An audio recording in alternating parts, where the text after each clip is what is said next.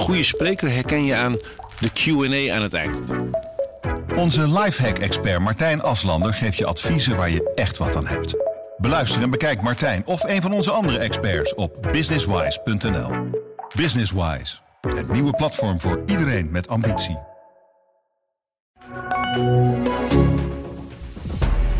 Dit is de A D Nieuws Update met Jora Rienstra.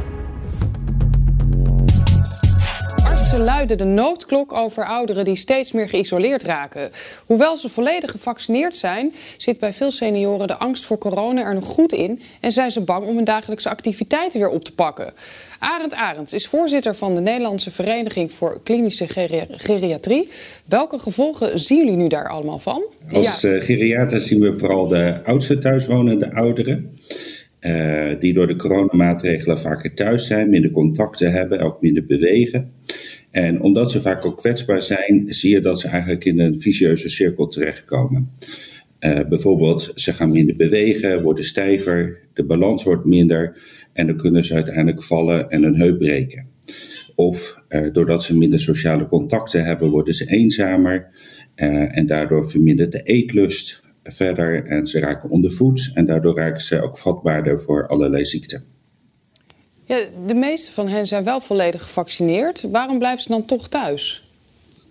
Ja, die meeste kwetsbare ouderen zitten eigenlijk al anderhalf jaar thuis en ze vinden het sowieso moeilijk om weer een nieuw ritme op te pakken. En daarnaast is natuurlijk ook de pandemie natuurlijk niet over. Um, nog dagelijks raken mensen besmet en ouderen horen die berichten. Berichten ook over de nieuwe varianten, over de werkzaamheid van het vaccin.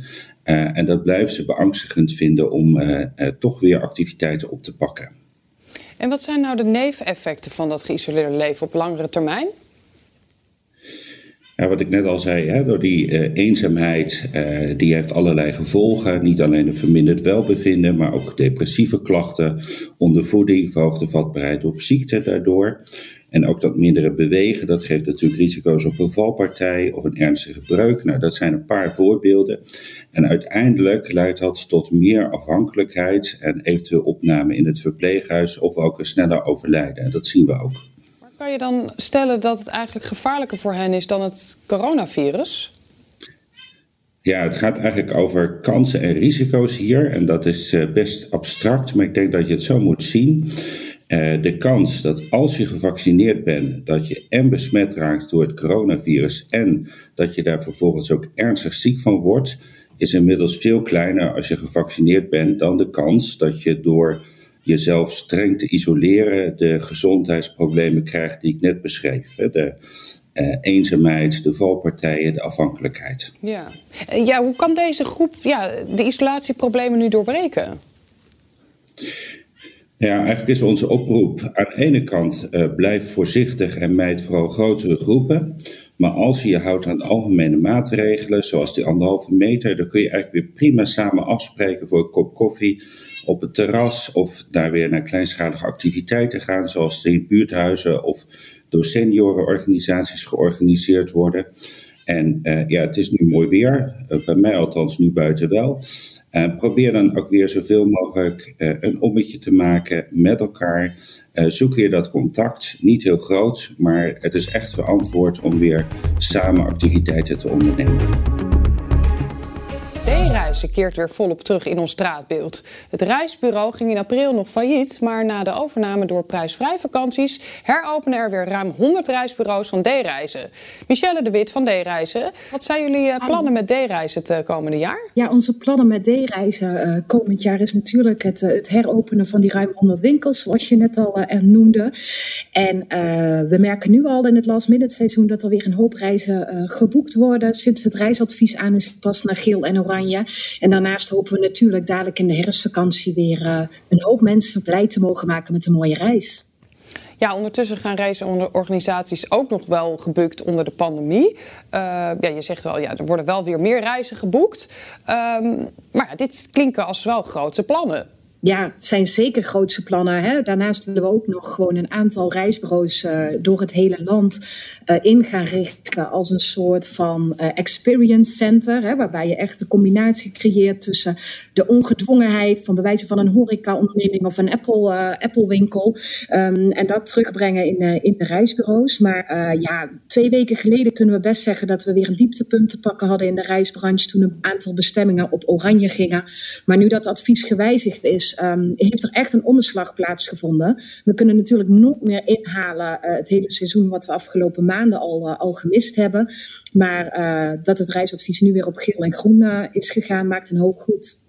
Maar ja, het is natuurlijk ook een feit dat veel mensen nu inmiddels ook misschien door corona veel meer gewend zijn om bijvoorbeeld online hun reis te boeken. Denk je wel dat je genoeg ja, echt klanten binnen in de winkels krijgt? Ja, vind ik een hele leuke vraag. En hoor je natuurlijk ook heel erg veel uh, terug. Maar juist corona zorgt ervoor dat het, uh, dat het advies van een gedegen reisagent, die weet waar die over praat, die weet welke maatregelen er op hun bestemming zijn, wat er allemaal moet gebeuren om op die bestemming te komen. Juist die behoefte om advies is nu groter dan ooit. Dus die toegevoegde waarde van een reisbureau, van iemand even persoonlijk kunnen spreken, die is juist nu van belang. En daar is enorm veel behoefte aan.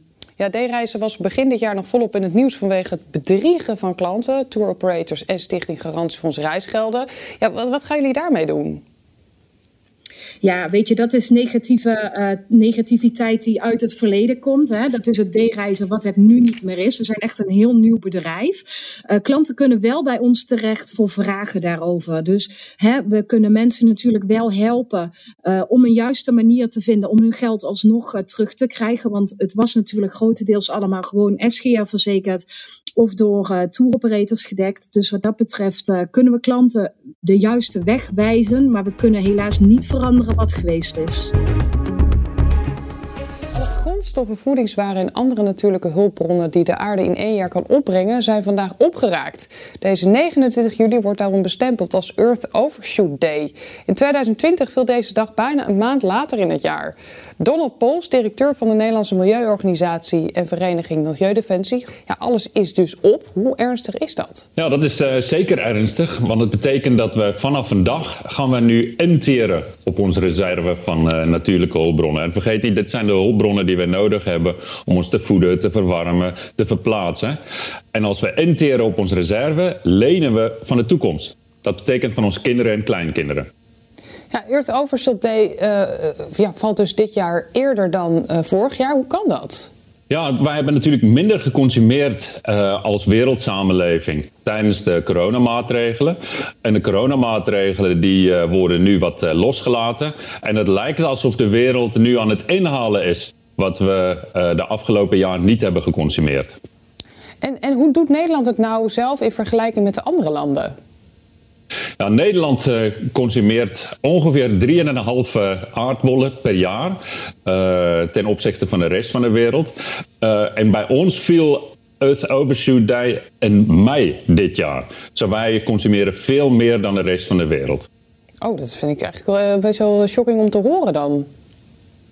Ja, dat is, uh, dat is zeker uh, schrikbarend. En dat komt voor een deel omdat onze overheid stimuleert de grootste vervuilers, de grootste gebruikers van hulpbronnen, dat zijn grote industriële bedrijven, uh, om nog meer te consumeren. Uh, Nederland stimuleert de grootste bedrijven met ongeveer acht miljard euro aan subsidies per jaar om meer te consumeren. En hoe kunnen we er nu voor zorgen dat deze Earth Overshoot Day niet meer bestaat? Ja, te beginnen moeten we de overheid uh, onder druk zetten. Of zou, zou, ik zou bijna kunnen zeggen de overheid in wording. Uh, want de formatiegesprekken vinden nu plaats. En wij zullen met z'n allen de druk op de overheid moeten opvoeren om te zorgen dat zij alle stimulerende maatregelen die ervoor zorgen dat de grote industrie veel meer consumeert dan nodig is, dat ze die gaan terugtrekken. Ik noemde de acht miljard aan subsidie. Dat moet meteen gestopt uh, worden. Uh, om te zorgen dat wij binnen de jaarbudget aan uh, natuurlijke hulpbronnen blijven.